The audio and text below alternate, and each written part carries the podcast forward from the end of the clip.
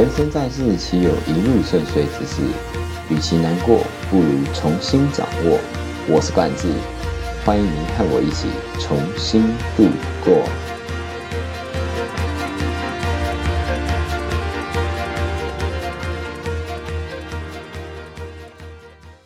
耶！大家好，我是冠志，欢迎回到和冠志一起重新出发。以后今天呢，是我们。二零二零的最后一天，那今天就是不知道大家有没有要出门去跨年呢？天气超冷，要注意保暖哦。好的，今天的小小关心时刻已经结束了，那接下来就好好听我讲讲干话吧。没有啦。哦，对了，如果喜欢啊，不是啦，如果。给予支持的话，欢迎追踪我的 IG，我会贴贴在下面，然后欢迎去跟我互动，耶！啊，太冷清了，太冷清了。那今天的那个今天的主题叫做，哎，小心别被闪亮症候群给蒙蔽住了。那这个呢，是在跟我的朋友聊天的时候聊到，然后他。跟我讲了一个叫做 Ryan Wu，那他其实也有在做 Podcast，那这好像是他里面讲的，就是八月多的时候的那一份那个 YouTube，我是看 YouTube 里面讲的，那我觉得讲的还不错，所以就是因为他也是我的朋友这样，对，那就我哎，我要讲说，哦，我看了这个影片之后，然后我就就是有一个新的启发。然后就是想说，哎，用我自身的例子，然后也来解释一下这个闪亮症候群。那这个闪亮症候群呢，它是就是一个，我觉得我我不嗯我没有办法像他这样讲那么专业啊，但是就是我是以简单轻松又生活化的例子，然后来告诉各位，就是闪亮症候群的一些发生，然后还有就是让你自觉你自己在闪亮症候群之中。那我我举的第一个例子啊，就是诶，我开头有讲的，我好像又想做这个了。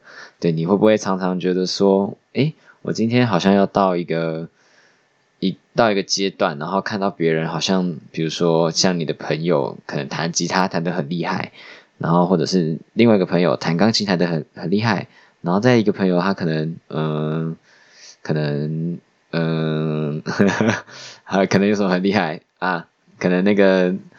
英文很厉害，好了，对，那你可能就会想说，哎，对我之前也很想学，然后也学不起来，然后就是看他那边拿着吉他，然后在那边弹来弹去就可以把到妹，哎，不是啊，拿着吉他这样很有那个才华洋溢的感觉，然后就是可以展现自己的不一样的另一面，对，然后弹钢琴也是啊，那个钢琴才子会增加你的气质，那就可能你会。心生一些羡慕，然后就会想说：“哎，我好像就是没有做这个，然后所以才好像有点遗憾，然后就会开始觉得说自己好像怎么过去啊，就是可能我不知道你现在几岁，你可能十几岁，你可能二十几岁，你可能三十四十以上，那你就会觉得说我好像过去几年好像一直都在嗯错过自己想要做的事情。”就像我，我之前曾经家人也有问我说要不要学学钢琴啊？其实我当时心里是很想要的，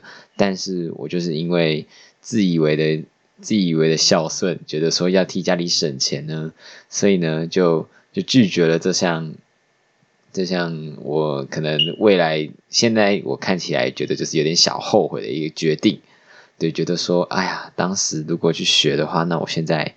一定也是很棒的，因为我后来才发现，就是我诶，我想要来创作一些歌曲，就是比如说填词啊，感觉还蛮好玩的。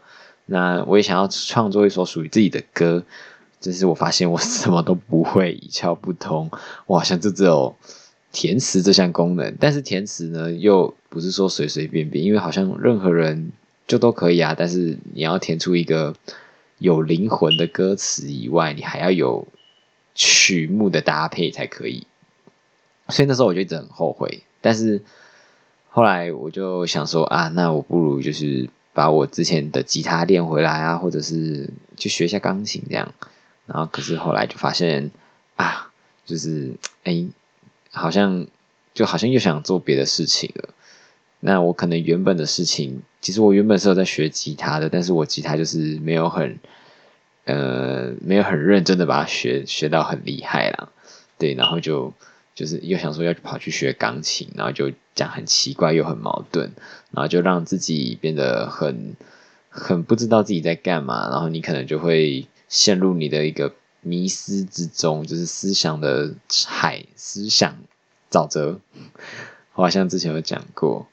然后，然后后来，后来就是，可能就会有一段时间就是鬼打墙，就会觉得说自己可能，哎，怎么之前都那么的没有用啊，这么的废啊，什么都不会啊，然后就是一个废渣，然后好像好像就是 没有意义的人这样。那到后来啊，我才知道原来这种就叫做闪亮症候群，就是当你当你在看别人。呃，你所没有的，然后别人所拥有的，然后别人已经有所小小的成就的时候，你会觉得说，哇，这个好帅呀，我也要。就像我，我觉得我应该是很常陷入这种闪亮症候群的人，因为我可能每次看到别人，不管是什么新的，不管任何新的东西，我觉得哇塞，这个超帅，我也想要。比如说，诶，我看到有一个人，他可以看书，每天都坚持的看书。不管是课外书、课内书，我就觉得哇塞，我一定要像他一样。那再来，可能明天遇到一个哇，这个人每天都可以早起，我就想说啊，我一定要每天跟他一样早起。然后我可能又看到一个人，哎，每天都会早起去游泳，然后我可能就想说，哎，对我身体好像很差，我之前一定都是没有去运动，然后就也想要早起去游泳，但是事实发现。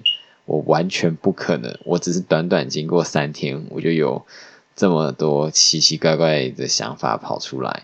那这也后来我才意识到，原来这就是被闪亮症候群给蒙蔽住了。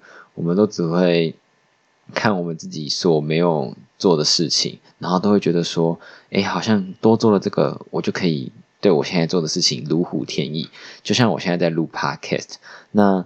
我可能中间啊也有想说，哎，对耶，那我是不是要去要去推广到各个平台啊，或者是嗯开始大肆的行销啊，什么有的没的。可是后来才发现啊，就是与其想东想西，不如就是乖乖的把它录完，你知道吗？就是可能一个固定频率出啊，然后就是都不要管它，不要管东管西，然后就是默默的就这样做下去。那当我可能做到。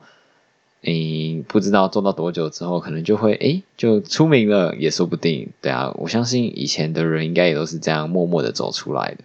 那我自己就常常就被闪亮症候群给蒙蔽住了。于此，于是啊，我可能就会停下 Parkes。如果就是新认识我的朋友啊，你可以往前看一下，就是那些集数。我记得从不知道第几集开始吧，然后隔了大概快半。哎，快半年才多出一个新的一集，我真的是超级拖延症的。那其实闪亮症候群有一个解法啦，我自己的解法，那是从我朋友那边听来的，然后改编的。他跟我说，就是哎，可以就是等到我们没有兴趣的时候，然后再去想想，哎，我真的想要做这件事情吗？那再去思考。那我自己的改编呢，就是。你可以把它记着，但是你不一定要去做，因为这些东西对你来讲并不是一个最重要的事情。那你就要学会如何去分辨什么是最重要的事情，什么是最不重要的事情。那因此呢，我就把一个东西设为我的桌布，就是你画一个四个象限，然后最呃，它会分为。急，差音区，它会分为那个急的事情，然后不急的事情。哎，我我有点忘记，我现在打开不了我的桌布，它有点累个。哎，就是它，嗯，可以这样提醒自己啦。对对对，然后就是让自己常常每次看到桌布的时候，就会提醒自己说，哎，好像。有事情就是不一定要马上去做，然后可以等到哎真的真的有闲了之后，你就去把那些事情做完。哦，我找到了，它终于打开了。那我的桌布是变成就是我画一个四象限，那最上面 S 轴呢是急迫，然后是向右的，那 Y 轴的箭头是重要，那右上角就是又急又重要，就代表说你可能今天嗯一份报告 deadline 是明天，但是你今天就是一定要做完，那这就是又急又重要，不然会被挡掉嘛。那再来是右下角的很急但是不重要，比如说比如说嗯跟朋友去看电影，它很急，但是它不重要，哎不也不这样讲好像不对。与跟报告比起来，它当然不重要，对不对？你一定是要先做报告啊。那看电影可以隔天再看，对。那急不急也不重要，就是哇，这个就很多举例啊。比如说，比如说你嗯嗯吃零食，这这不急啊，然后也很不重要啊，因为还会变胖嘛，对不对？那我最重要的其实是重要，但是目前不急。我们常常就会。忽略掉这一点，因为就是被闪亮症候群给蒙蔽住了。比如说，嗯，像是录 podcast 这件事情，对我自己来讲，它其实很重要，但是对我来讲，它根本一点都不急。因为我现在还只是个大学生，我其实也体会不到什么叫做那种钱不够用，也不是这样讲，就是就是要自己为了自己挣钱而烦恼的那个日子。那但是，所以我就很不认命。虽然它是我一个很喜欢的事情，但是我就变得很不认命，然后就会反抗它。那我就想到，哎，对耶，那这件事情如果我做起来的话，其实对我来讲应该是一个很棒的一个收获。那然后我就想说，哎，我比如说我现在不是一个很爱上课的人，可是因为体制、因为制度的关系，所以我不得不去上课嘛。但是那就是所谓的认命，我还是去把事情做完。那这件事情是我不喜欢，可是我还是认命，但是我还是可以做得很好。那如果今天呢是选择一个嗯我认命的事情，然后也很喜欢啊，我讲错了，今今天是一个我喜欢的事情，但是我不认命，那其实效果也是一样的。但是如果我们又可以又喜欢又认命的话，那一定可以有很棒的发展。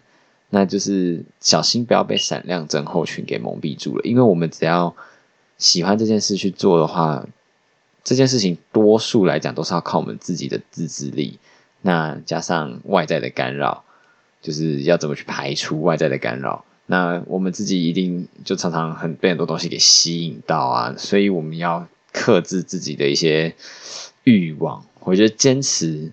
它很难没有错，但是我觉得克制欲望也是非常的困难的。那今天呢，就是小小的生活小分享。那如果喜欢的话，欢迎到我的 IG 追踪，然后可以跟我互动一下下。然后就是如果你觉得诶有什么主题感觉好像也不错的话，也可以 跟我讲一下。就是我想要多多尝试，多多的去练习，多多的去分享。那喜欢的话就麻烦帮我分享出去吧，觉得讲的不错也可以分享出去，哈哈。那今天就到这边了，谢谢大家，各位，拜拜。